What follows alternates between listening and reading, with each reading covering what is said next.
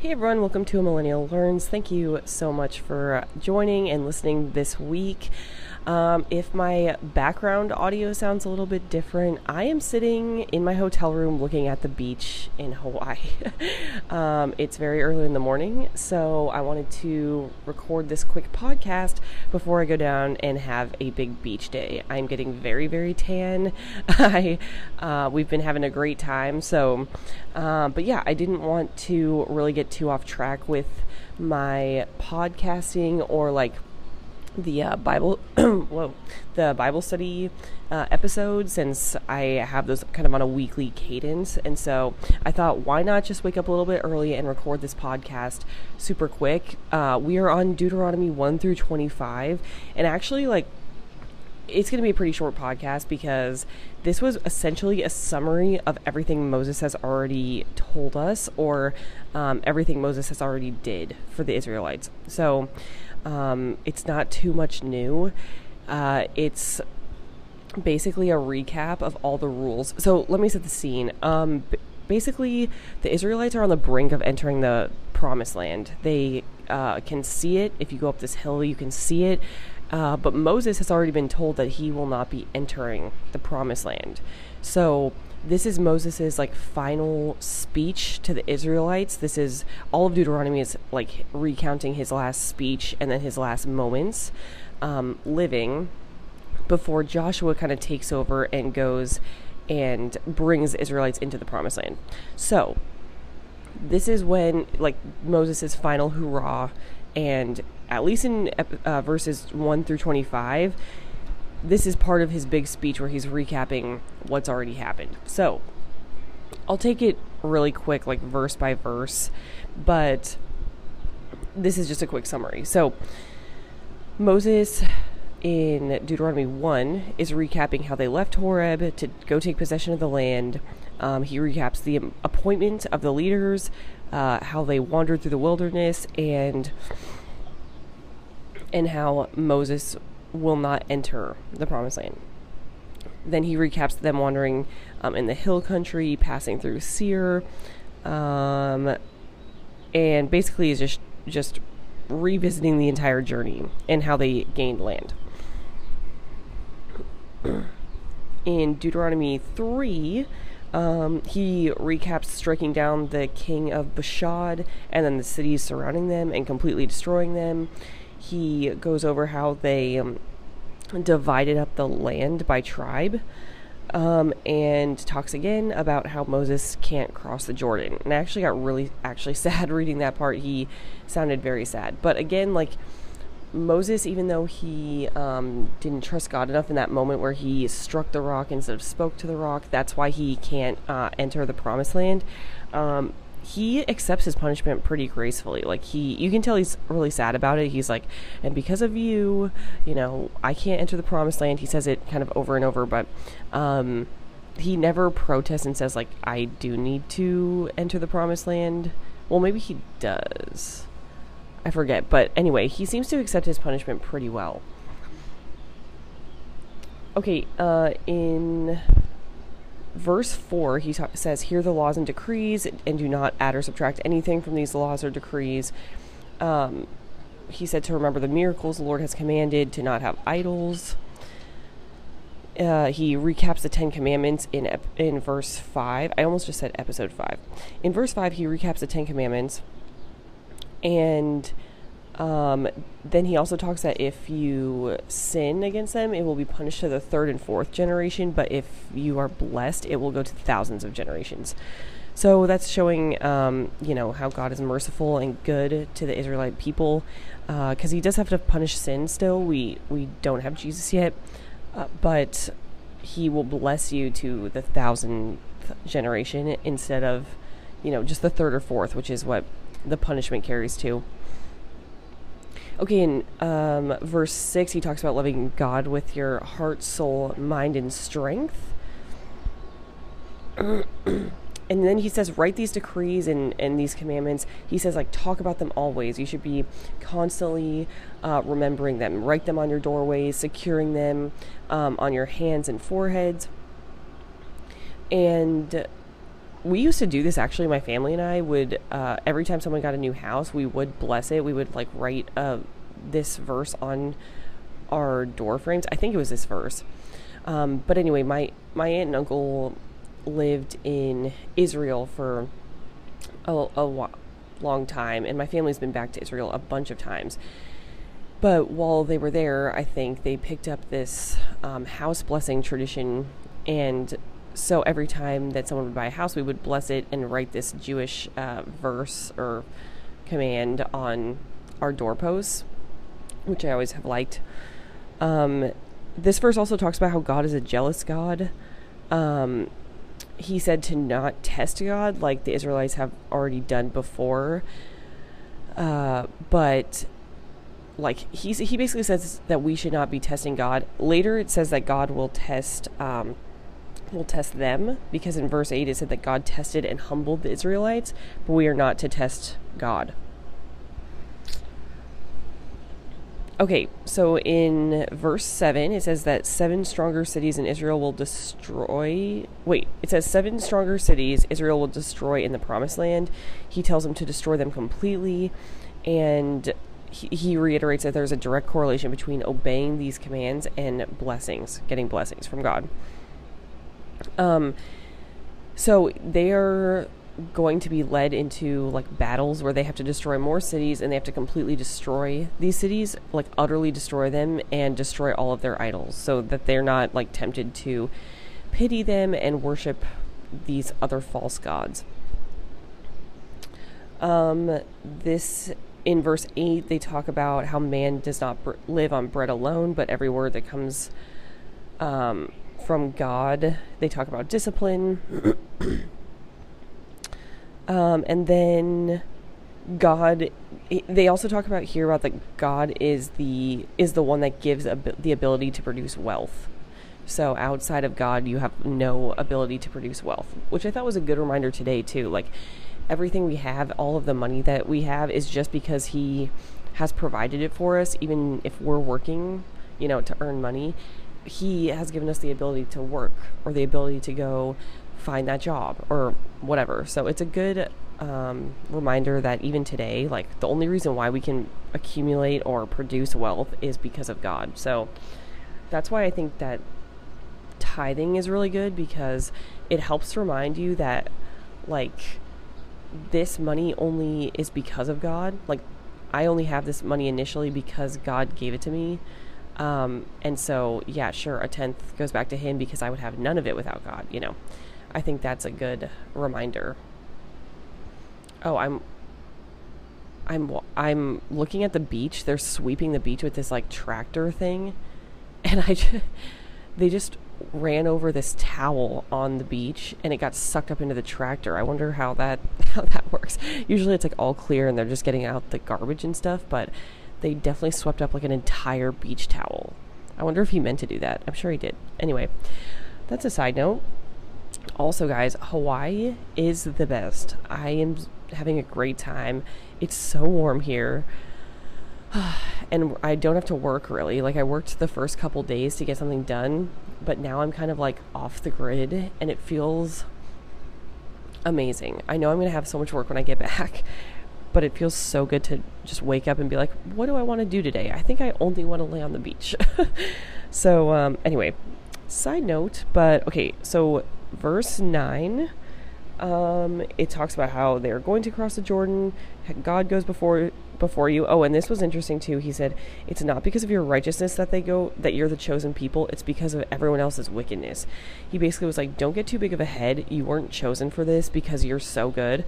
All the other people are just way worse." So, like another way that God is humbling them. um, because he says like yeah you're not righteous. Look at what you already did. Like you worshipped a golden calf. He brings up that. He said you're a stiff-necked people. Um, moses had to fast 40 days to make up for to atone for the israelites sin.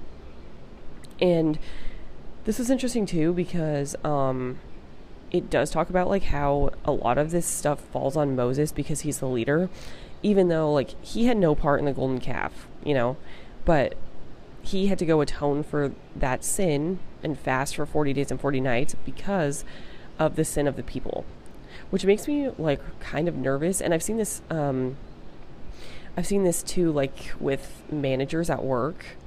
I mean, this is such in a smaller sense, but like when a, when there's a manager at work and their team does something wrong, even if the leader had like no scent or no real like direct hand in it, he's just leading the group. If someone really messes up, the responsibility always falls on the leader, which sucks. Like they have to explain everything for the um, for the person, what went wrong, why, how it's going to be prevented. They get all the, you know, all the responsibility for something going wrong, even if like really they had nothing to do with it. So makes me a little bit nervous to be a manager, but I guess every manager has to deal with it since the beginning of time when Moses led the Israelites out because he he had to fast for 40 days because of what they did. So that is a bummer. Um, okay, in episode, or oh my gosh, why do I keep saying episode? In verse 10, God makes new stone tablets, or Moses is talking about how God made new stone tablets. Um, they succeeded or chose the successor Eleazar to succeed um, Aaron.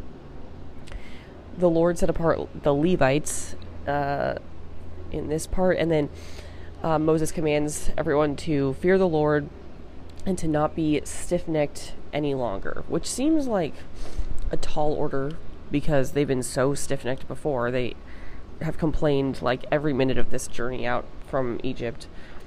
Um, and he also commands them to love foreigners. Okay, in verse 11, Moses is talking about, uh, again, love your God and keep his commandments. God will care for the land. This was a big one too. They said in Egypt, they had to like go toil and plant and really tend to the land. It, this land that God is going to give you, it overflows with milk and honey, and God takes care of it. So they don't have to do much at all, it sounds like.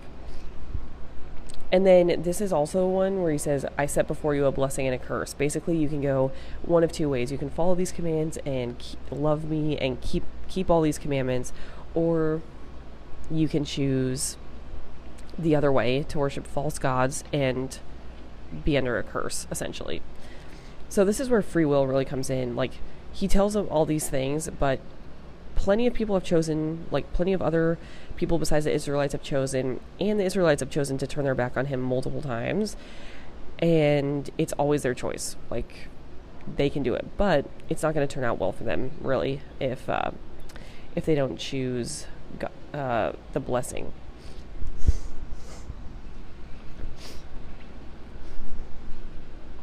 Okay, uh, in verse 12, he talks about breaking the altars of the enemies. So again, like not worshiping the false gods of other tribes or people.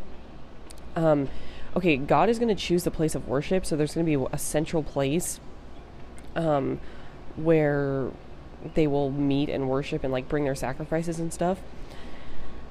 And then they said, Rejoice before the Lord in everything you do. And then there are rules about where to kill sacrifices. So it's like if the place that God chooses is too far away, you can kill it in your own town and then eat it in the presence of the Lord, or you can exchange it for like silver and then come to the place that the Lord chooses and then buy grain and stuff like that. So it just rules about the logistics of getting a sacrifice to the place that the Lord worships, um, you know, throughout each different tribe. Okay, in verse 13, he talks about false prophets. Don't follow other gods. Um, anyone who is trying to convince them to worship another god, they should stone, um, even if it's family. They said to have no mercy, even if it's your own family member, because all the evil must be purged out of the Israelites. So they don't want anyone like leading them astray to worship other gods. Okay, in verse 14, he talks about clean and unclean foods. Uh, again, don't shave your head for the dead. Talks a lot about tithing and you're supposed to eat your tenth in the presence of God. So the other interesting thing about uh, tithing is that they ate their own uh, tithe. So they would like it says that they would take a tenth of their of all their goods and bring it to the central place, and then eat it in the presence of God. So they're like eating their own uh, sacrifice. Now I think we always think of a tithe as like, I need to give 10% to a church, I need to give 10% to this. But like, what they did was have a big like feast with 10% of their things, but then like ate it in the presence of the Lord, thanked the Lord for it, all that.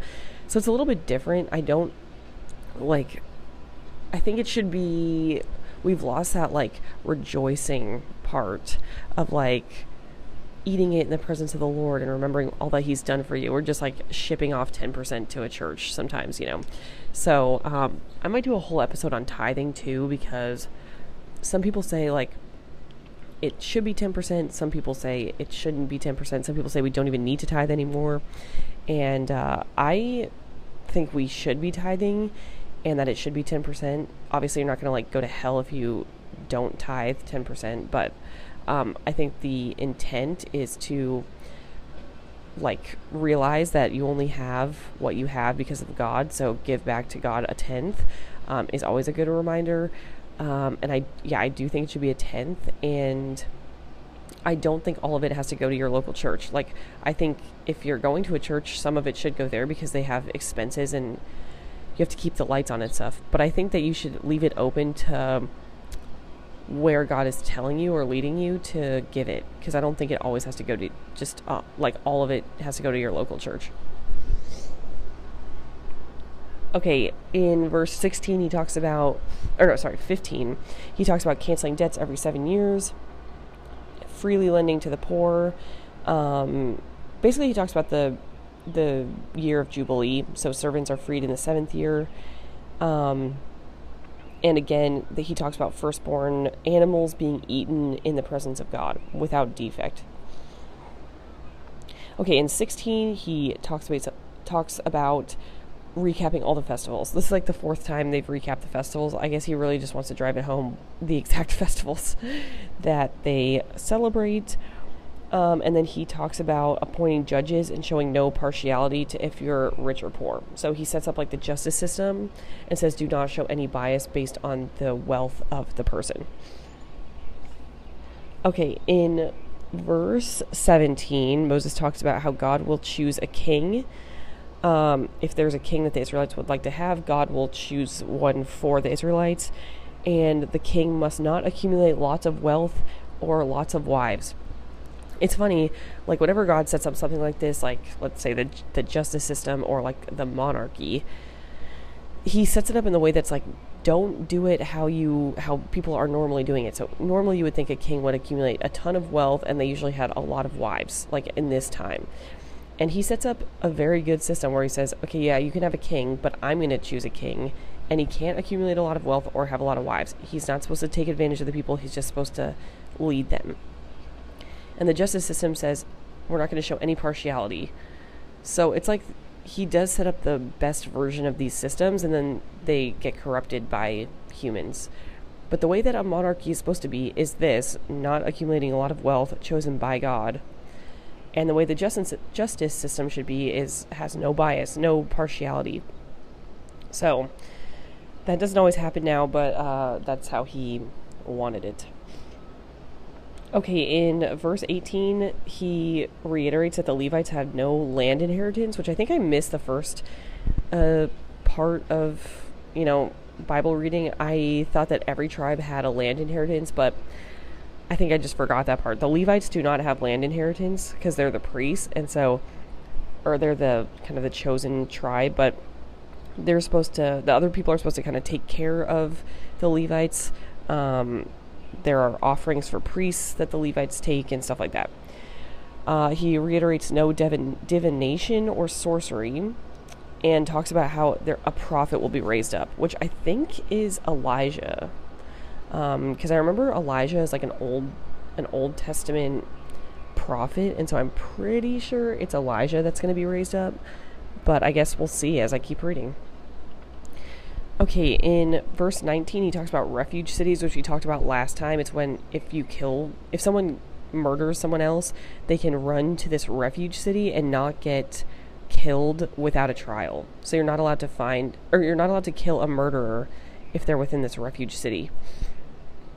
It talks about witnesses needing needing multiple witnesses. You cannot convict someone off of a single witness. And then it reiterates the old this old idea of um, an eye for an eye and a tooth for a tooth, which changes uh, once Jesus comes, but at this time it's an eye for an eye and a tooth for a tooth. okay, in verse 20, I thought this was an interesting one. It says, it talks about like how to go into a battle. So it says, like, do not be afraid when going into battle. A priest will address the people. It also says you can go home if you're like engaged and haven't been married yet. If you have a house but you haven't really lived in it yet, like a new house. Um, or if you have a vineyard that has not been enjoyed yet. So it's like he's all about like um, I mean, he's not like, hey, you haven't done anything with your life, you're 16, go into battle and die. It's like, hey, if you are engaged but you haven't lived with your wife yet, go home, live with your wife, and then come back. So it's only men who are kind of like, they've done all the things in life and they could could die, kind of, which I thought it was good. Like, I think that's a good rule. Um, and then it said, like, if you destroy the city, uh, or if you, you know, take over a city and you destroy everything, don't cut down the trees with fruit because they will continue to blossom. You can only cut down trees without fruit. Um, okay, in verse 21, it's talking about an unsolved murder. You have to sacrifice a heifer in, for the atonement of an unsolved murder. Um, you can marry a captive woman. It goes over that. Um, yeah, this one talks about like having multiple wives and stuff, treating the wives well. You can't divorce um, these wives. Like you can marry a captive woman, she can mourn for her family for you know 30 days, but then you marry her. Um, and you cannot divorce. And that's a protection for the women, um, really, because getting divorced in that day was like then the woman had no protection. She wasn't a virgin anymore, so no one would, would really want to marry her, but they had no property rights either. And so um, the no divorce thing was more of a protection for women. Um, again, it talks about purging all evil, stoning a rebellious son. So, like, um, yeah, not just letting um, rebellion or worshiping other gods like don't let that fester basically. Um, in verse 22 it talks about no cross-dressing. It also talks about like having proof of virginity uh, for like if a man accuses the wait what was it? If a man accuses um, someone of like not being a virgin uh, his wife of not being a virgin. They had to like prove that she was, and if she was, the man is punished. Um, but if the wife, let's see, if if she is not, then she's stoned. Um.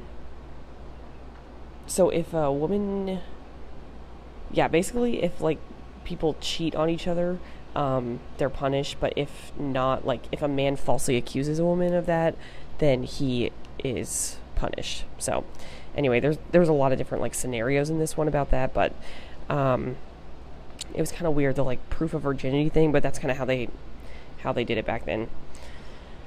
Um, okay, and then in 23, they talk about no Ammonite ever entering the assembly of the Lord. Um, when you go to war, the camp has to be holy and do what you have promised. Talks about that. Um, Deuteronomy 24 talks about um, if someone divorces his wife, not to remarry um, and to leave the um, you know the edges of the field and the gleanings. I think that's when you like pass through the field one time. There's like extra left over. Leave those. Don't try to collect them. Leave them for the orphans and widows. And then Deuteronomy 25 is a judge giving up to 40 lashes. Um, if a man dies and has no son, his brother will marry the widow. Um, and being honest, that's what is talked about in 25. Which the uh, the 40 lashes thing comes back into effect because they ordered uh, Jesus to have 40 lashes, which I believe he only got 39 because they like to keep him uh, like human again or something. Uh, we'll learn more about that in the New Testament, but they did order uh, Jesus, I think, to have 40, 40 lashes. So anyway, that is uh, all the verses that I went over for this week's episode. Again, it was like a big recap of what has already happened, so it was a little bit hard to get through when I was actually reading because it felt like I, I read these all on one day. I didn't spread them out at all. Um, so I was just like reading for a very long time, reading essentially what we had already read, just in a recapped version. The rest of Deuteronomy gets a little more interesting though, because it's where, um, you know, it finishes the little recap and then it commands, like, you know, life and death or like commands them to choose life and death and then Moses dies. So I mean it it's a good like completion to the story. It just felt really long when I was reading it all at once and it was all just a recap of what had already what I had already read. So, um that is all for this week's episode. Again, I think I'm going to do a full episode on tithing because that one's kind of a theme throughout this. Um, but there's so many different opinions on it if that still applies today. But again, I believe it does. Um, I just don't believe it. I don't think we really do it like in the spirit of how it, how God commanded a lot of times. Uh, so yeah, so that'll be interesting to research. But um, let me know if you have any questions. Also, I got the nicest Instagram message um, on my Millennial Learns page. So go follow me over there. Go DM me. It meant so much. It was so nice. Someone um, said, Hey, Abby, I've listened to almost every episode and definitely the Bible study ones. I just want to thank you. It's been so good for me. I'll give you a good review very soon. I just wanted to say thanks. So, thank you to Jordan for um, sending that DM. Like, that's so nice. And I'm very glad people are listening and getting something out of them. So, um, go leave a review on Apple Podcasts. Uh, everyone who would like to, I would really appreciate it. Give it a, a, five stars if you enjoy listening, and thank you all so much for for uh, tuning in this week. Um, I hope you enjoyed the beach sounds in the background. You'll be getting another episode with beach sounds in the background on Monday uh, because I will be here until Monday. So, thank you again. I hope you have a great couple days until um, until the episode on Monday. Thanks, everyone. Bye.